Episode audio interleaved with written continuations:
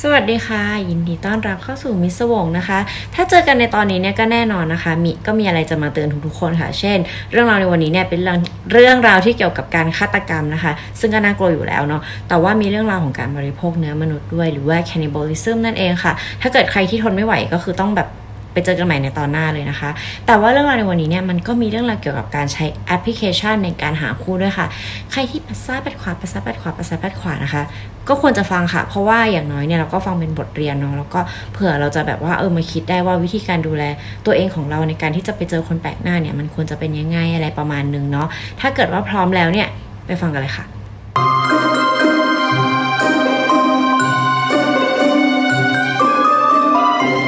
สวัสดีค่ะ ยินดีต้อนรับเข้าสู่มิสวงค่ะ ทุกคนเป็นยังไงกันบ้างเอ่ยหลังจากที่เราได้ไปเที่ยวภูเก็ตมานะคะ ก็บอกเลยว่ามีความสุขมาก ๆ เลยค่ะ แต่ว่าก็แอบตกใจนิดหน่อยค่ะ เพราะว่าเราลืมไปแล้วนะคะ ว่าภูเก็ตเนี่ยเป็นแซนด์บ็อกซ์เนาะแล้วแบบทุกคนก็ไม่ใส่แมสเลยฝรั่งอะไรเงี้ยโรงแรมที่เราพักก็คือไม่ไม่มีใครใส่แมสเลยค่ะ ซึ่งเราลืมความรู้สึกนั้นไปแล้วไงก็อาจจะแบบเฮ้อแอบตกใจนิดนึงแล้วก็ พอกลับมาก็มีความแบบหลอนหลอนตลอดว่าแบบเอ๊ะฉันจะเป็นโควิดหรือเปล่านะ เพราะว่า 6 ซีซั่น5 ซีซั่น6 แล้วดิ 6 แล้วเนาะเรารอดมาตลอดเลยค่ะ ยังเป็นหนึ่งในคนที่ survive โควิดนะคะ ยังไม่เคยแบบว่าเป็นนะคะ สาธุก็ไม่ได้อยากเป็นนะขี้เกียจไปหาที่กักตัวนะ อะแต่ว่าถ้ามีโอกาสก็จะกลับไปภูเก็ตอีกแน่ๆค่ะ เพราะว่ารอบนี้เนี่ยยังไม่ได้ไปทำกิจกรรมหลายอย่างที่อยากทำนะคะ เช่นไปเรียน paddle board ไปอะไรอย่างเงี้ยเพราะว่ารอบนี้ก็คือไปงานแต่งงานค่ะ แล้วก็มีหลายร้านอาหารมากเลยนะที่อยากกินอาหารทะเลยังกินน้อยมากเลยได้กินแค่แบบว่าหมูฮ้องอะไรอย่างเงี้ยแบบน้อยอะอยากกินแบบอาหารทะเลเยอะๆเออทุกคนเปิดเข้ามาแล้วบอกเอ๊ะนี่มันคดีฆาตกรรมหรือว่า การแบบว่าหิวกินบ่นเที่ยวอะไรอย่างนี้นะคะ โอเค ก็เรื่องราวในวันนี้นะคะ ได้ inspiration มาจากหนังที่เพิ่งดูจบไปค่ะ ก็คือหนังชื่อเรื่องว่า Fresh นั่นเองนะ เราได้โพสต์เอาไว้ใน community ใน YouTube นั่แหละว่า เออหนังเรื่องเนี้ยสนุกนะ เพราะว่าตอนที่โพสต์เนี่ยก็คือนั่งดูอยู่นะคะ ก็เป็นหนังเกี่ยวกับ คือมันบอกแล้วมันก็คือสปอยหนังปะเอาเป็นว่าถ้าเกิดฟังตอนนี้เนี่ยก็คือการสปอยหนังแหละ ถ้าอยากดูหนังให้สนุกก็ไปดูหนังก่อนก็ได้ แต่จริงๆก็ มันก็สปอยได้แล้วเนาะอ่า anyway หนังเรื่อง Fresh นะคะ หาดูได้ที่ Disney Hotstar นะคะ สนุกมากค่ะ ถ้าเกิดใครที่ชอบเรื่องราวแบบ เออ แบบหักมุมโรคจิตหน่อยๆ ไม่หน่อยอะ ก็จิตจิตอะไรเงี้ยเออก็แนะนำเลยค่ะ สนุกค่ะ ส่วนเรื่องราวที่เราจะเล่าในวันนี้นะคะ เป็นเรื่องราวของคุณเควินเบคอนค่ะ หยุดทุกคนไม่ใช่เควินเบคอนที่เป็นดารานะคะ แต่ว่าเป็นเควินเบคอนที่เป็นเหยื่อของการฆาตกรรมค่ะ แล้วก็ขอ disclaimer เอาไว้นะคะ ว่าเรื่องราวในวันนี้เนี่ยเป็นเรื่องราวที่มี graphic content ค่ะ เพราะว่าเรื่องราวใน detail ของการฆาตกรรมเนี่ยก็ค่อนข้างโหดนะคะ แล้วก็รวมไปถึงการบริโภคเนื้อมนุษย์นะคะ หรือว่า cannibalism นั่นเอง ถ้าเกิดใครที่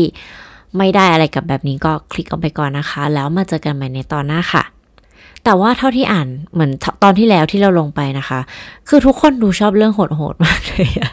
มากแบบมากอะค่ะ ก็คือแบบว่าทำหลายตอนแล้วนะ บางตอนที่แบบเออดีๆอะ positive positive อะไรเงี้ย คนก็จะแบบ เออโอเค แต่ว่าพอเป็นแบบโหดเลือดสาดทุกคนแบบเฮ้ยชอบเอาอีก เอาอีกจัดมาอีก นี่แอบงงว่าโอเค ขนาดนี้เลยเหรอคนฟังของเรา แต่ก็ไม่เป็นไรค่ะ เราฟังเพื่อเป็นการเรียนรู้เนาะ เพื่อเป็นการแบบว่ารู้ว่าโลกใบนี้เนี่ย มันไม่ได้มีแต่เรื่องดีๆนะคะ คนที่โหดร้ายแล้วก็คนที่อยู่ในมุมมืดเนี่ย แม่งโหดจริง คนเราแบบโหไม่อยากเชื่อว่าทำกับเพื่อนมนุษย์ด้วยกันได้ขนาดนี้นะคะ เรื่องราวในวันนี้ก็ไม่ต่างค่ะ และเรื่องราวในวันนี้เนี่ยเป็นเรื่องที่เกี่ยวกับการใช้แอปหาคู่ค่ะ ใครที่ใช้นะคะ Tinder grinder อะไร Coffee Meet Bacon อะไรวะถูกวะเบเกิลหรือเปล่า Coffee Meet Bagel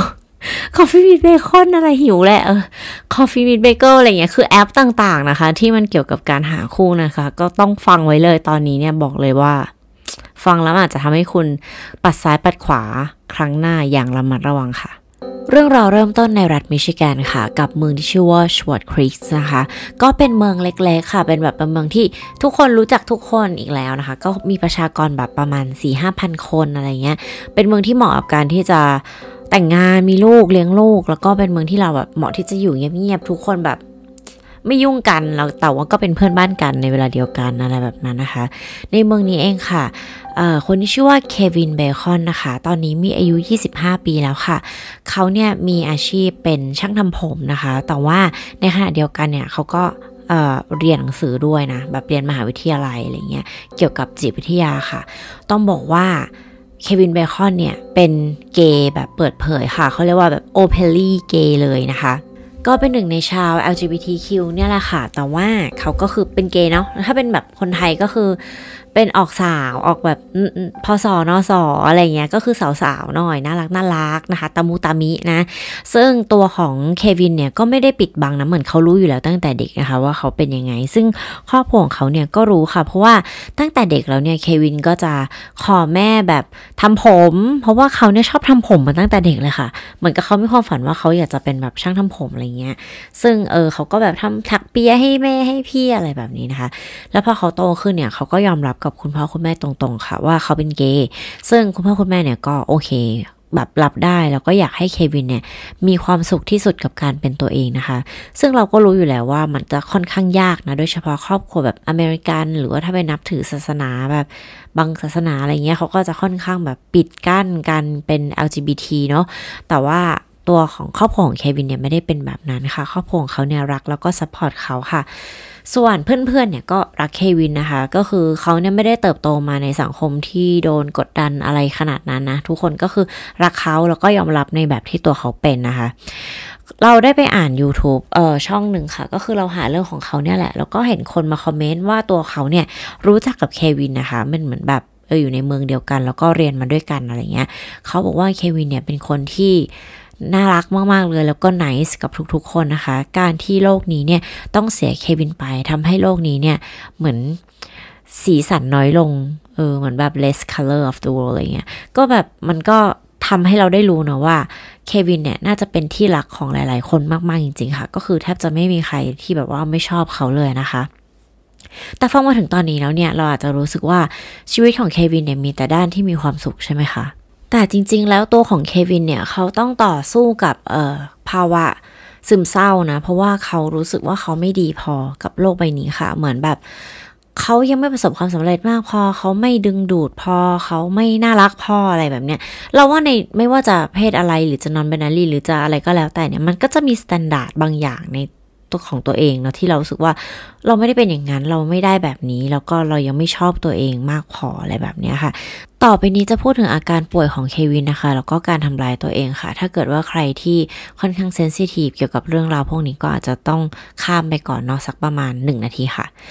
โอเค เควินเนี่ยก็มีภาวะซึมเศร้านะคะ แล้วก็เขาเนี่ยชอบทำลายตัวเองค่ะ โดยการกรีดตามร่างกายค่ะ ซึ่งเพื่อนเขาหลาย ๆ คนเนี่ยได้บอกว่า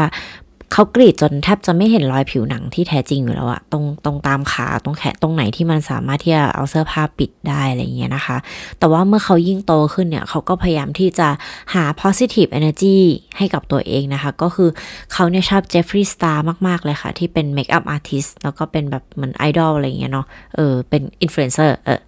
แล้วก็เขาก็เลยเหมือนไปสักตามเจฟฟรีย์สตาร์ค่ะ ในหลาย ๆ จุดของร่างกายก็เลยได้ว่าเป็นแฟนคลับ แฟนพันธุ์แท้ของเจฟฟรีย์สตาร์เลย นั่นแหละค่ะ แต่ว่าตลอดเวลาเนี่ยเขาก็ struggling กับการที่พยายามที่จะทำร้ายตัวเองแบบพยายามที่จะฆ่าตัวตาย แล้วก็ค่อนข้างซิงกับดีเพรสมากๆอะค่ะ ต้องเข้าไปแบบรับการรักษาที่โรงพยาบาล เมื่อเมื่อที่เขาดิ่ง ดิ่งจนเกินไปอะไรเงี้ยเขาก็จะต้องไปอยู่โรงพยาบาลเป็นเวลานานๆสถานบำบัดอะไรแบบนี้นะคะ จนช่วงกระทั่ง สุดท้ายของชีวิตเนี่ยก็ยังอยู่ในช่วงของการรักษาค่ะ แต่ว่าเขาจะเป็นช่วงแบบเข้าๆออกๆอะไรเงี้ยค่ะ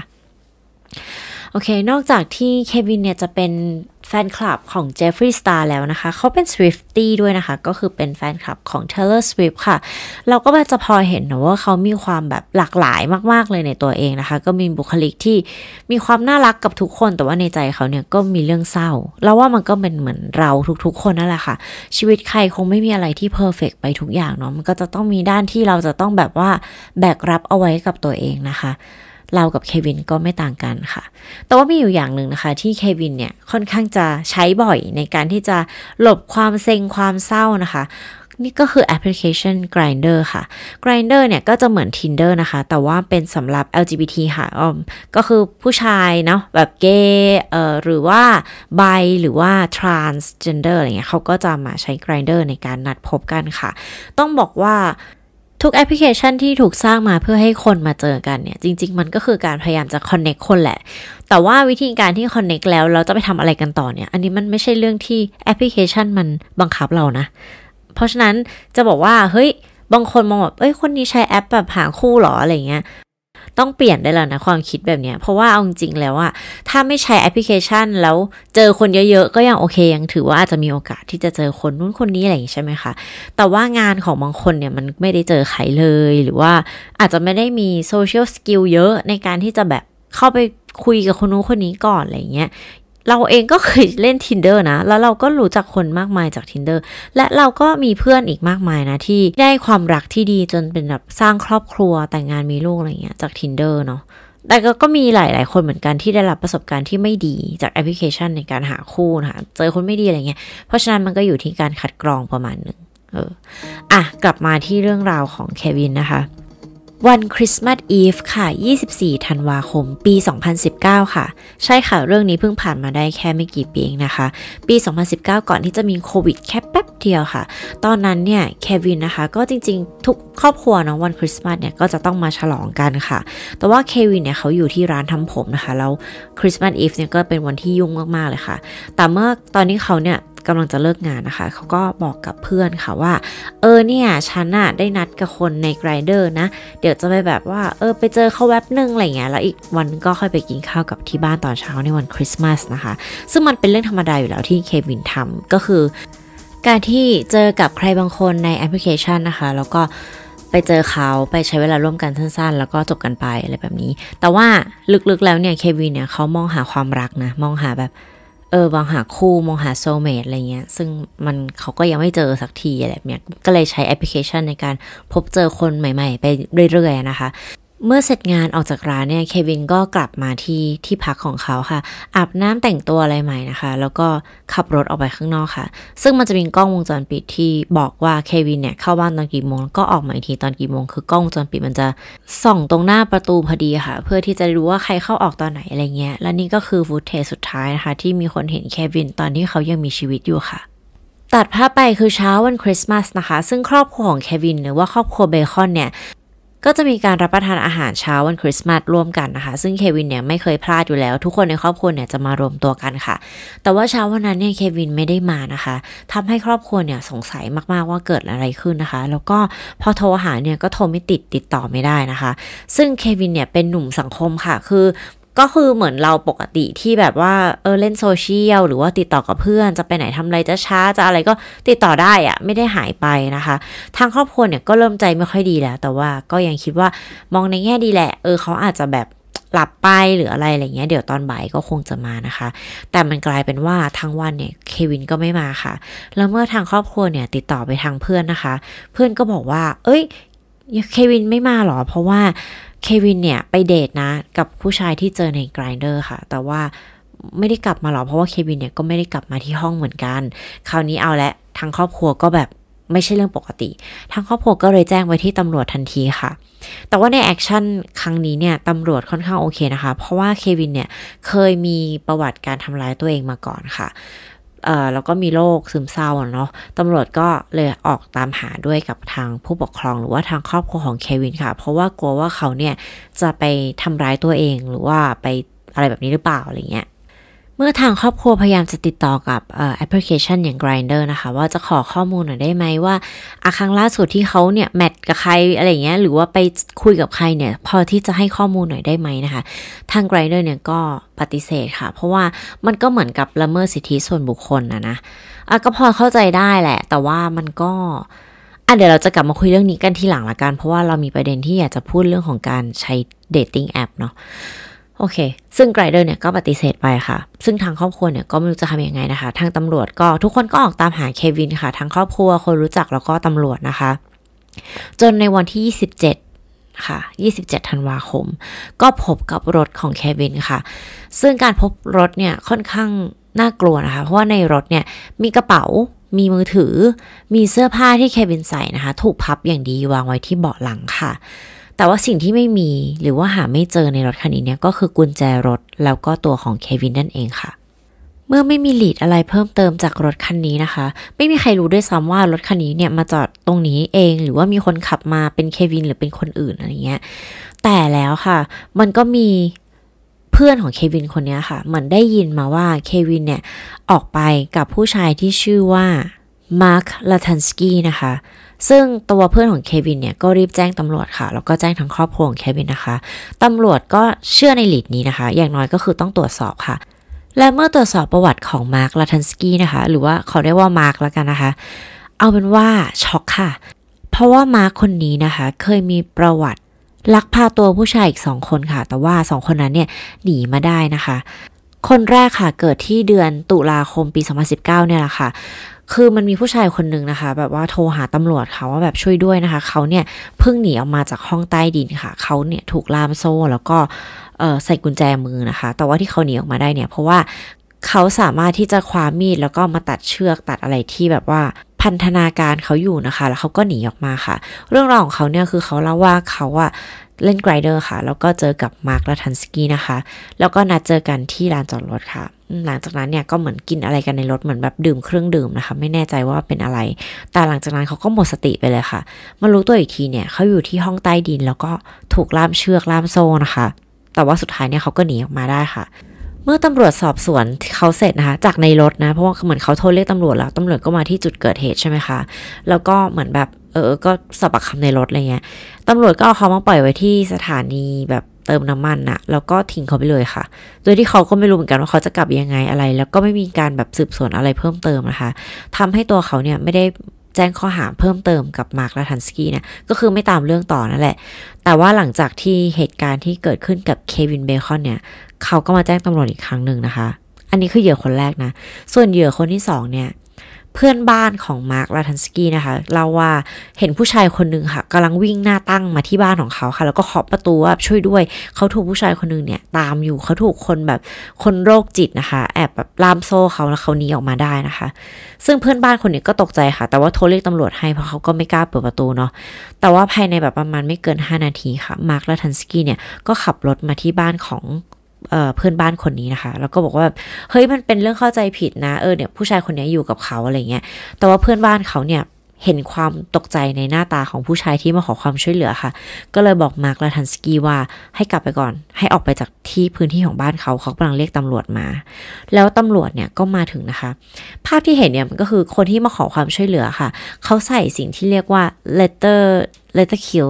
คือมันเหมือนกระโปรงสกอตแต่เธอมันเหมือนกระโปรงที่เป็นแบบ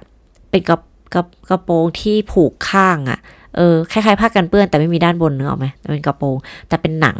เออ มีความแบบ BDSM เออ เป็นหนัง ซึ่ง ทางมาร์คลาทันสกี้เนี่ยก็แก้ตัวกับตำรวจว่าที่เขาวิ่งตามมาเนี่ย เพราะว่าเขาจะมาเอาอีอีอี leather kilt อันนี้คืน เขาจะมาเอากระโปรงหนังอันนี้คืน มันแพงนะ เออ แต่ว่าสิ่งที่เกิดขึ้นทั้งหมดเนี่ยมันเป็น consent แต่ว่ามันเป็นเรื่องที่แบบเข้าใจผิดกันนิดหน่อยอาจจะแบบเออเล่นแรงกันไปหน่อย ผู้ชายคนนี้ก็เลยกลัว แต่ผู้ชายคนนี้ก็บอกไม่ใช่ไม่ใช่ แกอะแกอะแบบเหมือนแบบล่ามฉันไว้ที่ชั้นใต้ดิน บ้านแกมีห้องใต้ดิน แบบแกเป็นโรคจิตอะแต่สุดท้ายเรื่องราวมันก็ไม่ไปถึงไหนค่ะ ถามว่าถ้าสมมติว่าเรื่องนี้เนี่ยเกิดขึ้นกับเหยื่อเป็นผู้หญิงเนี่ยตำรวจน่าจะไปตรวจตั้งแต่คนแรกแล้วถูกปะแต่ว่าด้วยความที่มันจะเป็น LGBT community เนาะหรือว่าแบบความเป็นเกย์อะไรอย่างเงี้ยตำรวจก็เลยเหมือนแบบไม่ได้สนใจอะ่ะเอาพูดจริงนะ มันเกี่ยวอยู่แล้วอะ่ะ กลับมาที่ลีดของมือถือแล้วก็รถที่พบเจอของเควินเบคอนนะคะ พอตำรวจจะมาตรวจดูว่าโอเค ในมือถือเนี่ยมีการพูดคุยกับใครไหมนัดใครเป็นพิเศษไหมอะไรเงี้ยก็ไม่เจอนะคะ เพราะว่ามันถูกลบออกไปหมดแล้วค่ะ ซึ่งทางตำรวจเนี่ยก็ติดต่อไปที่ Grinder นะคะ ที่จะขอข้อมูลว่าเขาเนี่ยได้คุยกับใคร เป็นคนสุดท้ายมีการส่งข้อความหาใครบ้างนะคะ ไม่แน่ใจว่าสุดท้ายเนี่ยได้ข้อมูลจาก Grinder หรือเปล่านะคะ แต่ว่าเอาเป็นว่า พื่อนของเควินเบคอนนะคะ เป็นคนได้ข้อมูลของมาร์คลาทันสกี้นะคะ แล้วตำรวจเนี่ยก็ไปเคาะที่หน้าบ้านของมาร์คลาทันสกี้ค่ะ ในวันที่ 28 ธันวาคม หลังจากที่เควินเบคอนเนี่ยหายตัวไปได้ 4 วันค่ะ เมื่อตำรวจไปเคาะประตูเนี่ย มาร์คลาทันสกี้ก็มาเปิดนะคะ พอมาร์คมาเปิดปุ๊บเนี่ยมาร์คก็ถามว่ามีอะไรหรือเปล่าอะไรเงี้ยคุณตำรวจก็บอกว่าเออเนี่ยมันขอเป็น welfare check แล้วกันนะ เพราะว่าเราได้ข่าวว่ามีผู้ชายที่ชื่อว่าเควินเบคอนเนี่ยมาที่บ้านของคุณแล้วก็หายตัวไป ยังไงก็ขอตรวจค้นบ้านหน่อยได้ไหม ซึ่งมาร์คเนี่ยก็ให้ตรวจค้นอย่างโดยดีค่ะ เมื่อตำรวจเข้ามาในบ้านก็ตรวจห้องนู้นห้องนี้ไม่เจออะไร แต่สิ่งที่ตำรวจเจอก็คือ ห้องใต้ดินลึกลับค่ะ พอเข้าไปแล้ว สิ่งที่พบเจอนั้น ถ้าเกิดใครกลัวแบบความแบบน่ากลัวนะคะ เพราะว่าเรื่องมันจะค่อนข้างน่ากลัวแหละยังไงก็ skip ไปสัก3-4นาทีก็ได้ค่ะ เมื่อตำรวจเปิดเข้าไปเจอที่ห้องใต้ดินนะคะ สิ่งที่เขาเจอก็คือร่างของเควินเบคอนเนี่ย ถูกเอาเชือกมัดที่ข้อเท้านะคะ แล้วก็แขวนแบบหัวลงพื้นนะคะ แขวนไว้กับขื่อนะคะ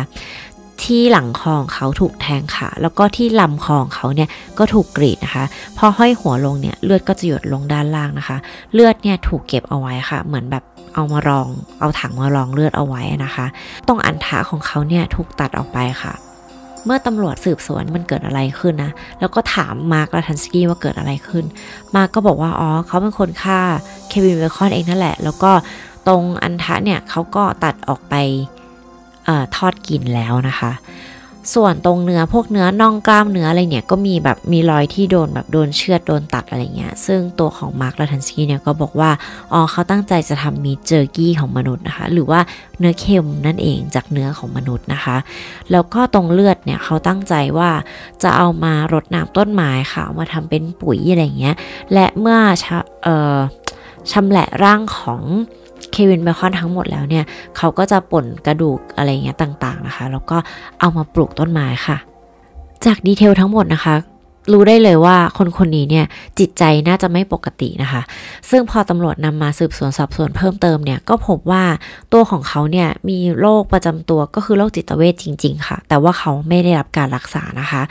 มาร์คลาทันสกี้ค่ะ เคยเป็นผู้ชายที่มีครอบครัวค่ะมีภรรยา มีลูกถึง 4 คนเลยค่ะ แล้วก็เป็นผู้ชายที่ฉลาดมากๆเลยค่ะ เหมือนกับเขาจะเรียนจบทางด้านเคมีค่ะ แล้วก็ได้ทำงานดีแบบมีเงินเยอะอะไรเงี้ย คือเป็นแบบผู้บริหารอะไรเงี้ยในที่ทำงานนะคะ แต่ว่าอยู่ดีๆเขาก็เหมือน suffer กับ โรคจิตเภทบางชนิดค่ะทำให้เขาเนี่ยต้องออกจากงานนะคะ แต่ว่าก่อนที่เขาจะออกจากงานเนี่ยเขาก็คำเอานะว่าเขาเป็นเกย์อะไรเงี้ย ซึ่งเขากับภรรยาเนี่ยก็เลิกลากันไปค่ะ แล้วตัวของมาร์คและทันสกี้เนี่ยก็แต่งงานใหม่กับผู้ชายอีกคนหนึ่งนะคะ ซึ่งก็แต่งกันได้ประมาณแบบ 3-4 ปีอะไรเงี้ย แล้วก็เพิ่งเลิกกันไปในประมาณต้นปี 2019 ค่ะ ในช่วงนั้นเองก็คือนอกจากเลิกกับผู้แฟนใหม่ที่เพิ่งแต่งงานกัน แฟนผู้ชายที่เพิ่งแต่งงานนะคะ แล้วก็ต้องออกจากงานด้วยเนี่ย มันก็ยิ่งทำให้โรคของเขาเนี่ยน่าจะแย่ลงนะคะคู่สมรสที่เป็นเพศเดียวกันนะคะคือเล่าให้ฟังว่ามาร์กเนี่ยค่อนข้างแบบมีพฤติกรรมที่แปลกมากเลยคือเขาแบบไม่นอนเลยทั้งคืนนะคะ แล้วก็จ้องทีวีค่ะนั่งดูแบบ เรื่องเอ่อพวกรายการที่แบบน่ากลัวจะเป็นหนังสยองขวัญหรือว่าพวกแบบฆ่าๆอะไรเงี้ย ไม่น่าจะใช่ feel true crime นะ น่าจะเป็นแบบว่าหนังแนวสยองขวัญนะคะ แล้วก็พูดกับตัวเองบ่อยๆ อะไรเงี้ยค่ะ แล้วก็มีความหลอนหลายๆอย่างว่าเขาเนี่ยไม่ได้เป็นตัวเองบ้างแหละ ครอบครัวที่เลี้ยงเขามาจริง ๆ ไม่ได้เป็นครอบครัวของเขาจริง ๆ บ้างแหละ ภรรยาจะฆ่าเขาบ้างแหละ พยายามจะลักพาตัวลูกบ้างอะไรเงี้ย คือค่อนข้างแบบ แย่ แต่ว่าเขาเนี่ยไม่ยอมรับการรักษาค่ะ ซึ่งคู่ของเขาเนี่ยก็แยกทางกันไปแล้วก็ไปอยู่ที่อื่นนะคะ มันก็อาจจะเป็นไปได้ที่ช่วงนั้นเองที่พอมาร์กอยู่คนเดียวแล้วเนี่ย อาการของเขาเนี่ยมันกำเริบนะคะ เพราะว่าถ้าดูจากไทม์ไลน์จากเหยื่อสองคนที่หนีรอดออกไปค่ะ ตุลาพฤศจิกา แล้วก็ธันวาเนี่ยก็คือเหยื่อที่น่าสงสารของเรานะคะ เควินเบคอนค่ะ เมื่อนำมาสอบปากคำเพิ่มเติมนะคะ มาร์กก็บอกว่าสิ่งที่เกิดขึ้นกับเควินเนี่ยมันเหมือนสิ่งที่เควินเนี่ยเขาอยากได้อยู่แล้ว คือทั้งสองคนเนี่ยนัดกันมามีเซ็กส์นะคะ แล้วพอมีคอนเซนช u ลเซ็กอะไรเรียบร้อยเนี่ย เควินก็บอกกับมาร์กว่าเขาเนี่ยอยากตายเหลือเกิน เหมือนแบบอยากให้มาร์กเนี่ยช่วยฆ่าเขาหน่อยได้ไหม ซึ่งมาร์กเนี่ยก็บอกว่าเขาเนี่ยจะฆ่าให้ได้นะ แต่ว่าเควินจะต้องเหมือนยอมรับนะว่า ร่างกายของเควินเนี่ยจะต้องถูกนำไปใช้อย่างแบบอย่างดีที่สุดอะจะเลือดจะเนื้อจะอะไรเงี้ยจะต้องถูกนำไป consume นำไปใช้อะไรเงี้ย ซึ่งเควินก็โอเคค่ะแต่อย่าลืมนะคะว่านี่คือเรื่องราวที่มาร์กเล่านะคะ เพราะว่าตอนหลังเนี่ยมันมี message ของเควินกับมาร์กหลุดออกมาค่ะ ซึ่งเควินเนี่ยได้ถามมาร์กหลายครั้งมากนะคะว่าเขาเนี่ยจะปลอดภัยใช่ไหม เขาเนี่ยจะปลอดภัยใช่ไหมอะไรเงี้ยว่าแบบเขาจะแบบไม่ถูกแบบ เธอไม่ใช่คนแปลกใช่ไหมเธอไม่ใช่คนอันตรายใช่ไหมฉันไว้ใจเธอได้ใช่ไหมอะไรเงี้ยซึ่งมันค่อนข้างสวนทางกับสิ่งที่มาร์กเล่านะคะว่าเควินเนี่ยต้องการที่จะให้เขาฆ่า เรื่องราวก็ดำเนินการไปถึงศาลนะคะ ซึ่งตอนนั้นเนี่ยมีโควิด -19 แล้วค่ะ มันก็เป็นช่วงที่โลกทั้งโลกเนี่ยจะต้องแบบว่าทำทุกอย่างผ่านการแบบว่าวิดีโอคอลวิดีโอซูมอะไรอย่างเงี้ยเนาะ ซึ่งการขึ้นศาลของตัวมาร์กก็เหมือนกันค่ะ แต่เมื่อตอนที่ศาลเหมือนให้ยืนยันว่า เฮ้ย คุณคือมาร์คลาทันสกี้ใช่ไหมหรือไม่ มาร์กก็บอกว่าตัวเองเนี่ยเป็นอีกชื่อหนึ่งค่ะมาร์คลาทันสกี้เนี่ยเป็นชื่อของหลานชายเขานะคะ จริง ๆ แล้วเขาเป็นอีกชื่อหนึ่งค่ะ ทุกคนก็งงสารงงตำรวจงงนะคะ เพราะว่ามันได้ถูกเช็คเอาแล้วว่าเขาคือมาร์คลาทันสกี้ค่ะ แต่ว่ามันก็อาจจะเป็นสัญญาณที่พยายามจะบอกว่าตัวเขาเนี่ยเหมือนสติ ไม่ดีพอที่จะขึ้นศาลหรือเปล่า เพราะเขาก็ยังเชื่อว่าเขาเป็นอีกคนหนึ่งอยู่ยังให้การจับสนอะไรแบบนี้ค่ะ ซึ่งสุดท้ายเนี่ยศาลก็เหมือนให้เขาเนี่ยไปเข้ารับการประเมินค่ะว่า เขาเนี่ยพร้อมที่จะขึ้นศาลหรือเปล่า เพราะว่าบางทีถ้าเกิดว่าเขาป่วยมากๆเนี่ยเขาอาจจะไม่ได้เหมาะกับการที่จะได้รับการขึ้นศาลเหมือนคนปกติอะต้องบอกแบบนี้ แต่ว่าเมื่อเมื่อประมาณปี 2020อะค่ะเอ่อทางโรงพยาบาลเนี่ยก็ฟันธงกับศาลแล้วนะคะ ว่าตัวของมาร์คและทันสกี้เนี่ยสามารถที่จะขึ้นศาลได้เหมือนคนปกติค่ะ เพราะว่าสิ่งที่เขาทำหรือว่าสติสัมปชัญญะเขาเนี่ยมันพอที่จะขึ้นศาลไม่ได้แบบไม่ได้เขาเรียกอะไรไม่ได้ป่วยถึงขั้นที่แบบ ไม่สามารถขึ้นศาลเหมือนคนปกติได้นะคะ ซึ่งสุดท้ายมันก็ถูกเลื่อนมาเรื่อยๆค่ะ เนื่องจากเรื่องราวของโควิดนะคะ จนล่าสุดเราเห็นข่าวเมื่อวันที่กุมภาพันธ์ปีนี้ค่ะ คือเหมือนกับเขาจะต้องขึ้นศาลกุมภาเมษาปีเนี้ย 2022 นะคะ แต่ว่ายังหาข่าวต่อไม่เจอเลย มันก็อาจจะเหมือนหลาย ๆ คดีที่มันดีเลย์ออกไปนะคะ เดี๋ยวมีความคืบหน้าจะมาเล่าให้ฟังนะคะ ว่าตัวของมาร์คลาทันสกี้เนี่ยได้รับโทษอย่างไรบ้างนะคะ แต่คิดว่าได้รับโทษแน่นอนค่ะ เพราะว่ามีการค้นพบหลักฐานเป็นแบบ DNA อะไรเงี้ยจากที่บ้าน คือมันก็ไม่ต้องเจอ DNA แล้วมันศพแขวนอยู่ขนาดนั้นนะก็งงเนาะแต่ว่าก็นั่นแหละค่ะ มันก็มีหลักฐานอะไรอีกหลายอย่างทั้งแวดล้อมทั้งอะไรนะคะ ที่จะมาตัวของมาร์คและทันสกี้นะคะ แต่ต้องมาดูอีกทีว่าเขาเนี่ยจะได้รับโทษเท่าไหร่ แล้วก็จะได้รับโทษแบบไหนนะคะ เป็นแบบ manslaughter หรือว่าจะเป็น first degree murder ตั้งใจหลอกคนมาฆ่าอะไรแบบนี้ อะตอนนี้ซึ่งเป็นการอภิปราย เพราะเราก็ยังไม่รู้ว่าเรื่องเราจะจบยังไงเนาะเราคิดว่าเราคิดว่านะ เราคิดว่าเขาไม่น่าจะวิกลจริตถึงขั้นที่จะไม่สามารถที่จะแบบขึ้นศาลได้ เพราะเขาสามารถหลอกคนมาได้จากไรเดอร์ถูกปะคือมันต้องมีการพูดคุยนะเว้ย เธอเราอยู่ที่นี่นะมาสี่แล้วนี่นั่นโน่น ทำอะไรยังไงบ้างหนึ่งสองสามสี่ใช่ปะแล้วเขาทำมาตั้งกี่ครั้งแล้วอะไม่รู้ว่าเควินเนี่ยเป็นเหยื่อคนแรกที่สำเร็จ หรืออาจจะเป็นเหยื่อคนอื่นที่ที่ที่โดนฆ่าไปแล้วก็ได้นะ ไม่ได้หนีได้เหมือนสองคนนั้นนะ ก็ไม่แน่ แล้วก็อีกอย่างหนึ่งที่อยากคุยด้วยมากๆเลย คือการใช้แอปพลิเคชันหาคู่ค่ะ คือหาคู่ที่เนี้ยบางทีเราจะมองแค่มองหาเพื่อนมองหาอะไรเนาะแต่ว่า เราก็ไม่รู้นะว่าอีกคนที่เรากำลังจะไปเจอเนี่ย เขาจะเป็นใครนะคะ เพราะถ้าเกิดใครที่เคยสมัครพวกแอปพวกอะไรพวกนี้ก็จะรู้ว่ามันง่ายมากเลย คือมันไม่ได้มีการ verify อะไรต่างๆ ทั้งนั้นว่าแบบคืออย่างแบบเมืองนอกอย่างเงี้ยเขาก็จะมี register sex offender ใช่ป่ะหรือว่าผู้ที่เคยกระทำผิดทางเพศ ซึ่งคนพวกนี้เนี่ยจริงๆ เราไม่สามารถที่จะเล่นโซเชียลมีเดียได้นะคะ แต่ว่ามันอาจจะไม่ได้ include ไปถึงแอปหาคู่ไง คือโซเชียลมีเดียมันตรวจสอบได้ แต่ว่าแอปหาคู่เนี่ยมันอาจจะตรวจสอบยากนิดนึง เพราะว่าก็ไม่รู้จะไปตามจากไหนอะไรเงี้ย นอกจากแบบ เออคนที่ตามก็ต้องมาหา match เอา ซึ่งก็แบบยากอะเนาะ ซึ่งมันก็เลยทำให้เป็นแบบช่องทางที่ทำให้คนแบบไม่ดีอะมาใช้ช่องทางเนี้ยในการหลอกคนมากมายค่ะ ในปีปีหนึ่งเนี่ยมีคดีที่เกี่ยวกับเอ่อเอ่อโซเชียลมีเดีย ไม่ใช่หมายถึงแอปหาคู่อย่างเดียวนะ แต่แบบเป็นโซเชียลมีเดียเนี่ยเข้ามาเกี่ยวข้องกับเรื่องราวของการลักพาตัวฆาตกรรมประทุษร้ายทางเพศอะไรต่างๆเนี่ยเยอะมากๆนะคะ มีเป็นหมื่นๆเคสเลยนะคะ บางเคสเนี่ยไปถึงขั้นการฆาตกรรมนะเพราะฉะนั้นคือการที่เราจะไปพบเจอใครจากแอปพลิเคชันเนี่ย เราก็ต้องมีการดูแลตัวเองนิดนึง อย่างน้อยนะหนึ่งก็คือ พยายามที่จะเป็นคนเลือกที่ที่เอง คือแบบไม่ใช่ไปครั้งแรกไปบ้านเขาอย่างเงี้ยก็อาจจะ น่ากลัว อย่าไป อย่าทำอย่างนั้น ไม่เอานะทั้งสาวทั้งหนุ่มไม่เอานะคะ เออไปเจอกันที่ข้างนอกกินข้าวกันหน่อยไหมเออ เห็นหน้าค่าตาก่อนหรือว่า เออตอนนี้มันมีก็เทคโนโลยีก็มีเนาะวิดีโอคอลหน่อยไหมเผื่อไม่ไม่ใช่คนที่เราคุยด้วย มันไม่ไม่ตรงกับในรูป เออ ก็ตรวจสอบได้ประมาณนึงนะคะ แล้วก็ อย่างน้อยเนี่ยคือพยายามจะรู้ information เขาไว้บ้างก็ดี ไม่ใช่แค่เรื่องว่าเราจะไปโดนเขาฆ่า หรือว่าโดนเขาอะไรหรือเปล่านะ แต่ว่าเฮ้ยเขามีเมียหรือยังอะไรเขาแต่งงานหรือเปล่า เขาอาจจะมีลูกแล้วเขามาหลอกเราเนี่ยไม่รู้ไม่ได้นะ เออ แล้วก็อย่างหนึ่งถ้าจะไปพบใครจริงๆเนี่ย คือเราก็รู้แหละว่าบางครั้งเนี่ยบางแอปพลิเคชัน หรือว่าบางคนเนี่ย เขาตั้งใจที่จะแบบมีเรื่องราวที่ไม่ได้อยากให้ใครรู้อะมันเป็นแบบ อาจจะเป็น sexual fantasy บางอย่างที่เขาไม่ได้อยากให้รู้หรือว่าบางคนอาจจะมีครอบครัวด้วยซ้ำแต่เล่น Grindr สมมตินะ ก็อาจจะไม่ได้อยากให้รู้เนาะว่า จะไป match แล้วจะไปเจอใครอะไรเงี้ยแต่คุณต้องต้องบอกนะ คือคุณต้องหาใครสักคนหนึ่งในชีวิตที่คุณคิดว่าไว้ใจได้บอก information ได้ เพราะว่าเรื่องทุกวันนี้เนี่ยคนมันน่ากลัวมาก ๆ นะคะ อย่างน้อยเนี่ยบอกหน่อยว่าจะไปไหนจะไปเจอใครอะไรเงี้ย เออหรือเขียนโน้ตเอาไว้ก็ได้ว่าแบบ เฮ้ยถ้าฉันไม่กลับมาวันนี้เนี่ย สมมติ เธอไปดูใต้โต๊ะเลยนะ จะมีโน้ตอันนึงแปะไว้ฉันไปที่นี่ นัดคนนี้ อะไรแบบเนี้ย คือถ้าอย่างน้อยเออเธอกลับมาปกติโน้ตนี้มันก็ถูกทำลายทิ้งไปไม่มีใครรู้อันนี้ก็เป็นอะไรที่ถกเถียงเนาะแล้วก็อยากให้แบบมาคุยกันในคอมเมนต์นะ เพราะเราเชื่อว่าหลาย ๆ คนก็ใช้แอปพลิเคชันพวกนี้ค่ะ นัดเจอคนอาจจะไม่ใช่ Tinder หรือ Grindr หรืออะไรก็แล้วแต่อาจจะเป็นแบบนัดเออเจอ กันใน Facebook หรือว่าเอ่ออินสตาแกรมแล้วก็นัดเจอกันอะไรเงี้ยมีการวิธีการดูแลตัวเองยังไงอะไรบ้างนะคะ หรือมีประสบการณ์สั่นประสาทอ่าหรือมีประสบการณ์ดีๆ จากการเจอคนจากในที่ออนไลน์เนี่ย ก็แชร์กันได้นะคะ เอามาพูดคุยกันนะ จะได้คนอื่นจะได้เรียนรู้จากเรื่องราวที่เราประสบมา แชร์แชร์กันนะคะ โอเค